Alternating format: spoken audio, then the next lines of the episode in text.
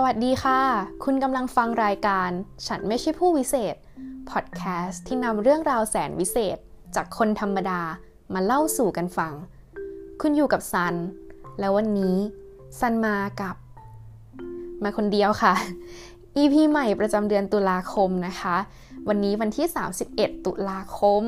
แฮปปี้ฮาโลวีนค่ะทุกคนแล้วก็สุขสันต์วันลอยกระทงด้วยนะคะแปลกเนอะที่ปีนี้ลอยกระทงมาเจอกับฮาโลวีนคือซันไม่เคยเจอฮาโลวีนที่มีลอยกระทงหรือหรือมันเคยมีมาแล้วแต่ว่าจำไม่ได้ก็ไม่รู้แต่รู้สึกว่ามันแปลกมากเลย รู้สึกว่ามันไม่ใช่วันที่แบบมาอยู่เคยมาอยู่วันเดียวกันนะแล้วก็ลอยกระทงมันลอยเดือนตุลาเหรอคือคือซันจำมาว่าลอยกระทงอ่ะมันจะต้องเป็นเดือนพฤศจิกายนเพราะว่าวันลอยกระทงมันคือวันอะไรนะวันวันเพ็ญเดือนสิบสองน้ำขนองเต็มตลิ่งถูกไหมอ่าแล้ววันเพ็ญเดือนสิบสองอ่ะซันก็จะจำว่าถ้าเกิดว่าเป็นเดือนสิบสองในทางแบบปฏิทินอะไรนะจันทรคติเหรอเออมันก็จะต้องเกิดในเดือนสิบเอ็ดแบบจะต้องลบหนึ่งอย่างเช่นมาคะมาคะบูชาใครๆเขาว่าวันเพ็ญเดือนสามอย่างเงี้ยมันก็จะต้องไปเกิดวันมาคะบูชามันจะอยู่ในเดือนกุมภาพันธ์คือซันจะลบหนึ่งอย่างนี้ตลอดเลยแต่ว่าปีนี้ทำให้สมองรวนรู้สึกว่าโอเควิธีนี้ใช้ไม่ได้แล้วอ่า ลืมเลยว่าจะพูดอะไรเดือนตุลาคมใช่ไหมโอเคแล้ว อี พี ที่แล้วอ่ะเราพูดเอาไว้ว่าจะมาคุยกันเกี่ยวกับเรื่องเงินเงินทองทองแต่ว่าจากชื่อตอน มีอะไรที่เกี่ยวกับเงินเงินทองทองไหมคะต้นไม้เงินต้นไม้ทองหรือเปล่าก็ไม่ใช่นะคือเรื่องเงินเงินทองทองอ่ะก็ยังทำอยู่แต่ว่าด้วยความที่เดือนตุลาคมนี้เป็นเดือนตุลาคมที่เกิดสิ่งต่างๆมากมายมีเรื่องราวเกิดขึ้นปุ๊บปั๊บปุ๊บปั๊บทุกอย่างมันโหรู้สึกว่าเร็วมากอ่ะเป็นเดือนตุลาคมที่เร็วแล้วก็มีอะไรเกิดขึ้นเยอะมากมีการเปลี่ยนแปลงเกิดขึ้นหลายอย่างในสังคมเราอืมโดยเฉพาะสถานการณ์ในประเทศช่วงนี้เรียกได้ว่าจำเป็นต้องจับตามองมากๆแล้วก็ร้อนระอุโดยเฉพาะเรื่องการเมืองค่ะใช่ อี พี นี้มีเนื้อหาเกี่ยวกับการเมืองค่ะคือนอกจากสถานการณ์ในปัจจุบันแล้วอะสิ่งที่ทำให้ซันเลือกที่จะเลื่อนประเด็นเงินเงินทองทองออกไปก่อนแล้วก็เลือกที่จะหยิบประเด็นนี้ขึ้นมาพูดคุยกันเนี่ยเป็นเพราะว่าเดือนตุลาคมนอกจากสิ่งที่เกิดขึ้นไปตลอดเดือนตุลาคมที่ผ่านมาแล้วเดือนตุลาคมยังถือว่าเป็นเดือนที่มีความสำคัญมากเกี่ยวกับประวัติศาสตร์การเมืองไทยค่ะไม่ว่าจะเป็นเหตุการณ์สิบสี่ตุลาสิบหกตุลาหรือว่าหกตุลานะคะก็เกิดขึ้นในเดือนตุลาคมทั้งนั้นเลยซึ่งเป็นสามเหตุการณ์ที่สำคัญมากๆแล้วก็ซันมีความเชื่อค่ะว่าประวัติศาสตร์ที่เราไม่เรียนรู้มันจะกลับมาซ้ำรอยเดิมอีกครั้งอะค่ะคือเหมือนเราเรียนประวัติศาสตร์เราเรียนรู้ประวัติศาสตร์เพื่อแก้ไขเพื่อทำให้อนาคตทำให้ปัจจุบันของเรามันดีขึ้นแล้วก็ไม่ซ้ำรอยเดิมแต่มันมีหลายเหตุการณ์ในประวัติศาสตร์ไทยเนี่ยแหละที่ไม่ได้ถูกกล่าวถึงในหลักสูตรการเรียนการสอนตั้งแต่ชั้นประถมจนถึงชั้นม.หก ถือว่าเป็นเรื่องน่าเสียดายมากๆค่ะแต่ว่าวันนี้ซันไม่ได้จะมาเล่าเหตุการณ์ทางการเมืองไทยค่ะแล้ววันนี้ซันจะมาเล่าถึงอะไรกันอย่างที่เคยบอกไปนะคะพอดแคสต์ของเราเนี่ยเน้นเรื่องราวเกี่ยวกับเรื่องวัยเรียนนักเรียนนักศึกษากันใช่ไหมล่ะคะแล้วช่วงนี้ตลอดเวลาที่มีการเคลื่อนไหวทางการเมืองที่มีนักเรียนนักศึกษาออกมาร่วมด้วยเนี่ยเราก็จะได้ยินกันบ่อยมากว่าการออกมาเคลื่อนไหวเรียกร้องทางการเมืองเนี่ยมันไม่ใช่หน้าที่หรือว่าธุระกงการอะไรของนักเรียนนักศึกษาค่ะก็คือเป็นนักเรียนชื่อก็บอกอยู่แล้วว่ามีหน้าที่เรียนให้ดีก็พอแต่ว่าวันนี้ซันจะมาเล่าเหตุการณ์เหตุการณ์หนึ่งที่เรียกได้ว่า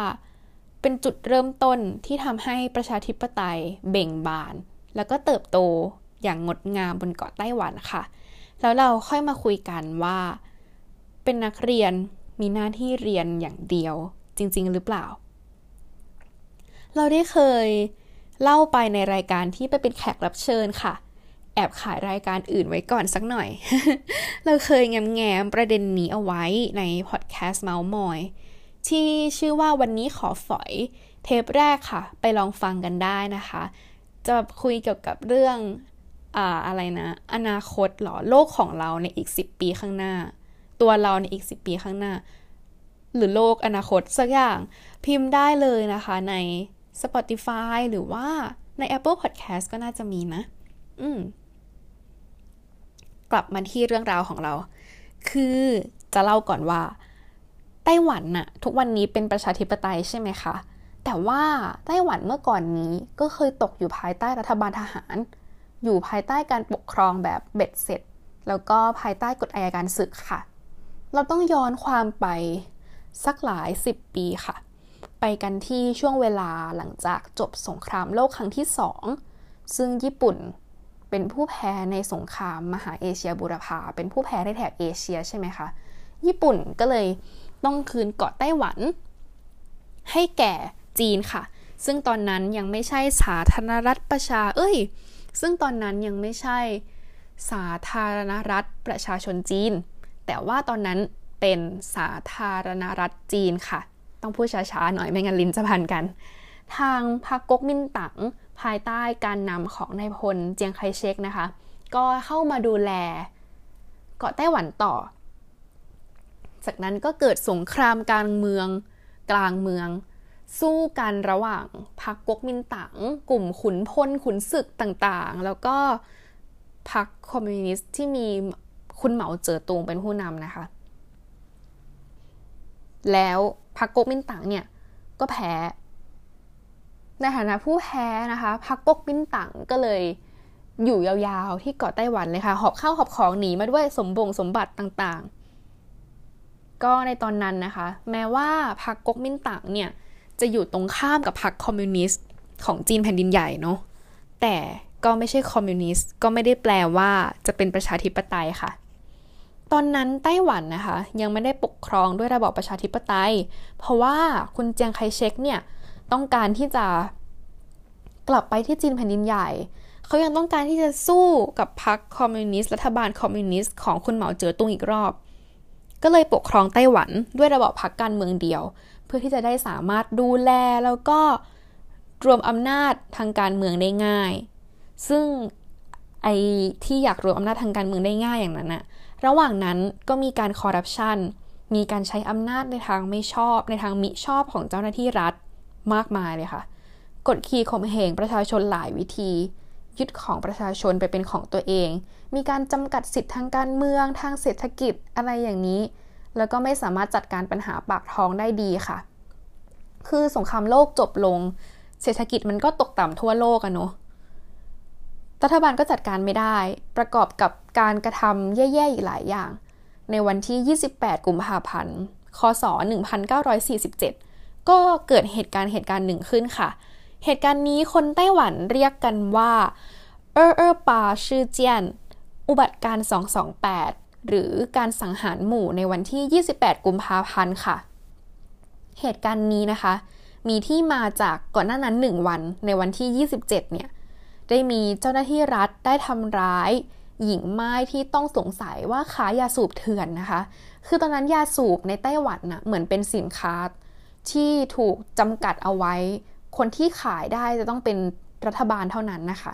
ในขณะเดียวกันที่เจ้าหน้าที่กำลังทำร้ายหญิงม่ายเจ้าหน้าที่รัฐอีกคนหนึ่งก็ยิงเข้าไปหรือปืนลั่นสักอย่างเนี่ยแหละไปที่ประชาชนคนหนึ่งซึ่งเป็นหนึ่งในฝูงชนที่กำลังดูเหตุการณ์นั้นด้วยความโกรธอะค่ะแล้วบุคคลนั้นเสียชีวิตในวันที่ยี่สิบแปดกุมภาพันธ์วันต่อมานะคะประชาชนที่ไม่พอใจเนี่ยก็ออกมารวมตัวกันชุมนุมประท้วง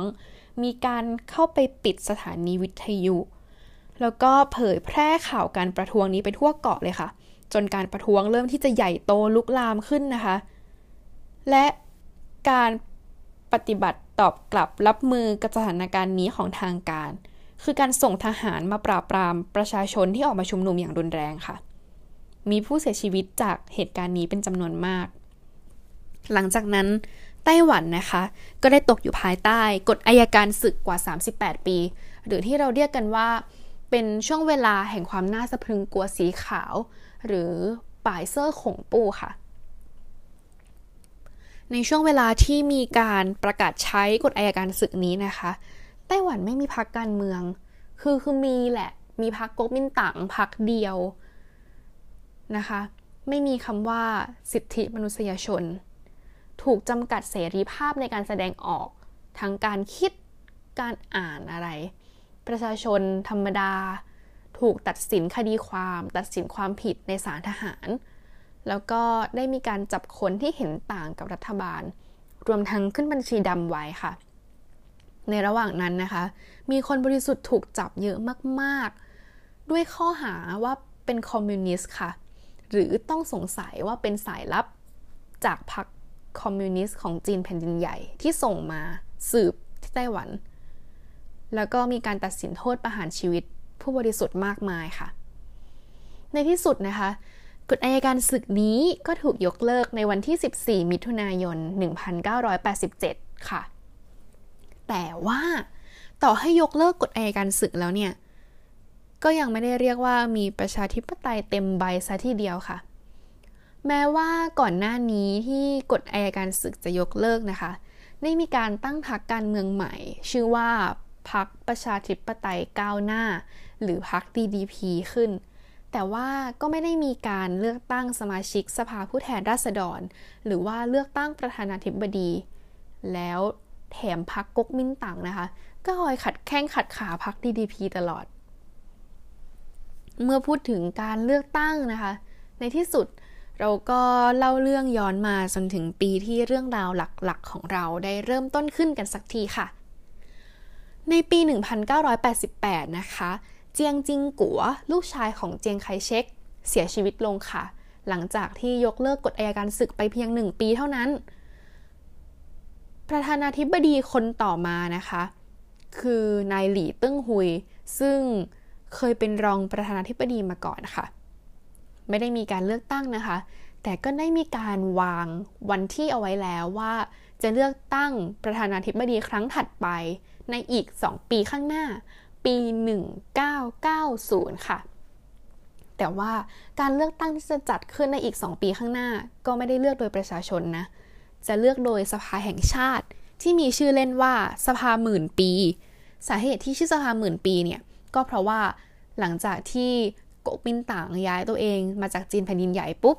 ก็อยู่อย่างนี้มาตลอดโดยที่ไม่มีชาวไต้หวันเดิมได้เข้าร่วมเลยซึ่งไอ้เลือกตั้งที่จะจัดขึ้นเนี่ยเขาก็รู้รู้กันว่าเลือกไปงั้นน่ะคนที่ได้ก็คือนายหลี่เติ้งหุยเนี่ยแหละในปีหนึ่งเก้าแปดแปดที่จีนแผ่นดินใหญ่หรือสาธารณรัฐประชาชนจีนคนละที่กับไต้หวันนะคะมีนักศึกษามหาวิทยาลัยจำนวนมากได้รวมตัวกันเรียกร้องประชาธิปไตยที่จตุรัสเทียนอันเหมินและเหตุการณ์นั้นจบลงด้วยการสังหารหมู่โดยฝีมือรัฐบาลค่ะการเคลื่อนไหวเรียกร้องประชาธิปไตยจากฝากจีนแผ่นดินใหญ่นี้นะคะก็มีผลให้เกิดการเคลื่อนไหวครั้งใหญ่ที่ไต้หวันด้วยเช่นเดียวกันในวันที่สิบหกมีนาคมหนึ่งเก้าเก้าศูนย์ปีที่จะมีการเลือกตั้งนะคะได้มีนักศึกษาเก้าคนจากมหาวิทยาลัยแห่งชาติไต้หวันหรือ เอ็น ที ยู มาประท้วงที่อนุสรณ์สถานเจียงไคเชกหลังจากที่ข่าวนี้ถูกแพร่ออกไปก็มีนักศึกษาคนอื่นๆและ เอ็น จี โอ ภาคเอกชนเข้าร่วมด้วยค่ะเย็นวันต่อมานักศึกษาหลายร้อยคนก็มาเข้าร่วมการประท้วงนี้ด้วยพร้อมกับผู้คนอีกราวๆ สองพันคนที่มาเพื่อสนับสนุนอยู่โดยรอบเหล่านักศึกษา เอ็น ที ยู แล้วก็เหล่านักเรียนมัธยมเนี่ยถึงกับโดดเรียนเพื่อมาร่วมการประท้วงในครั้งนี้ค่ะในวันที่สามของการประท้วงนะคะพวกเขาออกข้อเรียกร้องมาสี่ข้อข้อแรกยุบสภาค่ะยุบเจ้าสภาหมื่นปีที่สืบทอดอำนาจกันมาอย่างยาวนานซะสมาชิกบางคนนะคะจากที่ซันได้ไปหาข้อมูลแล้วก็ได้ไปดูคลิปมานะคะคือสมาชิกบางคนแก่มากๆแล้วอะแบบนั่งรถเข็นหรือว่านอนเตียงมาอย่างเงี้ย แล้วก็เข็นมาก็ต้องมาหย่อนบัตรเลือกตั้งคือสืบทอดอำนาจกันมานานมากแล้วก็เรียกร้องให้มีการเลือกสมาชิกสภาผู้แทนราษฎรรวมถึงประธานาธิบดีโดยประชาชนค่ะข้อสองพวกเขาเรียกร้องให้ยกเลิกบทบัญญัติชั่วคราวว่าด้วยการต่อต้านคอมมิวนิสต์ซะซึ่งบทบัญญัตินี้ก็เรียกได้ว่าเป็นการที่ทำให้สงสัยคนนู้นคนนี้ว่าเป็นคอมมิวนิสต์ไปทั่วเลยนะคะข้อที่สามคือเรียกร้องให้มีการจัดการประชุมวาระแห่งชาติค่ะคือด้วยความที่เจ้าสภาหมื่นปีเนี่ยไม่ได้มีคนไต้หวันจริงๆที่อยู่ไต้หวันเดิมที่อยู่ที่นี่มานานแล้วได้เข้าไปร่วมเลยพวกเขาก็เลยต้องการให้คนไต้หวันได้เข้าไปร่วมกันหารือร่วมหาทางออกในการพัฒนาประเทศของเขาค่ะข้อที่สี่เรียกร้องให้มีการกำหนดตารางในการปฏิรูปการเมืองออกมาอย่างแน่ชัดไม่ใช่ว่าจะประวิงเวลาไปเรื่อยๆลอยชายไม่ได้ค่ะต้องกำหนดตารางออกมาในวันต่อมานะคะกลุ่มผู้ประท้วงเนี่ยได้เลือกดอกลิลลี่ป่าหรือฟอร์โมซาลิลลี่มาเป็นสัญลักษณ์ค่ะเพราะว่าดอกฟอร์โมซาลิลลี่หรือว่าลิลลี่ป่านี้เนี่ยมีถิ่นกำเนิดเดิมที่ไต้หวันเป็นสีขาวค่ะที่หมายถึงความไร้เดียงสาและก็ความบริสุทธิ์ของเหล่านักเรียนนักศึกษาดอกลิลลี่ป่านี้นะคะสามารถบานได้ในสภาพแวดล้อมที่เลวร้ายมากๆแล้วก็บานในฤดูใบไม้ผลิค่ะซึ่งเป็นช่วงที่เกิดการเคลื่อนไหวนี้ขึ้นพอดีเดือนมีนาคมเนาะแถมคำว่าฤดูใบไม้ผลิเนี่ยยังเป็นส่วนประกอบของคำว่าวัยหนุ่มสาวในภาษาจีนอีกด้วยค่ะทำให้การเคลื่อนไหวในครั้งนี้นะคะมีชื่อว่าการเคลื่อนไหวดอกลิลลี่ป่าหรือว่า Wild Lily, Wild Lily Student Movement ค่ะวันที่ห้าของการประท้วงแล้วค่ะกระทรวงศึกษาของไต้หวันนะคะเริ่มเป็นห่วงเรานักเรียนแล้วเพราะว่าโดดเรียนกันไปประท้วงมาหลายวันพวกเขาอยากจะให้นักเรียนเนี่ยกลับไปเรียนต่อแล้วค่ะวันนี้เป็นวันที่สถานการณ์ค่อนข้างตึงเครียดค่ะเพราะว่าวันถัดไปเป็นวันที่จะมีการเลือกประธานาธิบดีโดยสภาแห่งชาติขึ้นแล้ววันที่หกให้ทายว่าใครได้รับเลือกให้เป็นประธานาธิบดีคะติ๊กตอกติ๊กตอกติ๊กตอกปิ้งปองประธานาธิบดีคนใหม่ก็คือคุณหลี่เติ้งหุยเหมือนที่ทุกคนคาดเอาไว้ค่ะหลังจากได้รับการเลือกตั้งนะคะคุณหลี่เนี่ยได้เชิญนักเรียนนักศึกษาห้าสิบสามคนเข้าไปที่ทำเนียบแล้วก็พูดคุยหาข้อตกลงกันค่ะซึ่งในที่สุดทางรัฐบาลก็ตอบรับข้อเรียกร้องของกลุ่มผู้ประท้วงแล้วค่ะพวกเขาก็เลยคุยกันนะคะว่าจะจบการเคลื่อนไหวเรียกร้องนี้ในวันพรุ่งนี้วันที่ยี่สิบสองมีนาคมรวมเวลาประท้วงทั้งสิ้นหกวันค่ะผลที่ตามมานะคะรัฐบาลทำตามสัญญาที่ให้ไว้ทีละข้อทีละข้อแล้วก็ปูทางให้ไต้หวันมีการเลือกตั้งโดยประชาชนขึ้นเป็นครั้งแรกค่ะการเคลื่อนไหวในครั้งนี้นะคะไม่ได้ส่งผลแค่ด้านการเมืองเท่านั้นแต่ว่ายังเป็นด้านการศึกษาด้วยค่ะทำให้ในโรงเรียนนะคะมีการถกเถียงแล้วก็กล้าที่จะพูดคุยเกี่ยวกับการเมืองมากขึ้น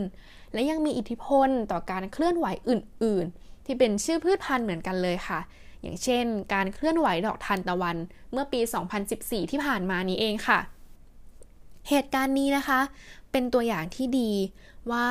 แม้นักเรียนนักศึกษาจะเป็นนักเรียนนักศึกษาที่ถูกระบบการศึกษาฝังหัวหรือว่าค่านิยมในสังคมบอกมาว่าเราต้องเรียนเราต้องเตรียมตัวสอบเราต้องเชื่อฟังแค่นี้เท่านั้น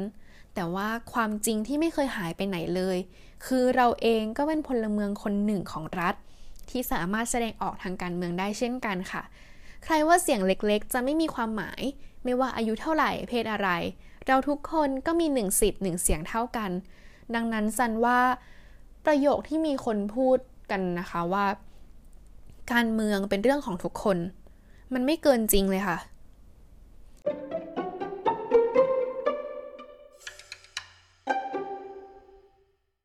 สำหรับวันนี้ซันขอลาไปก่อนพบกันใหม่ในตอนหน้าสวัสดีค่ะ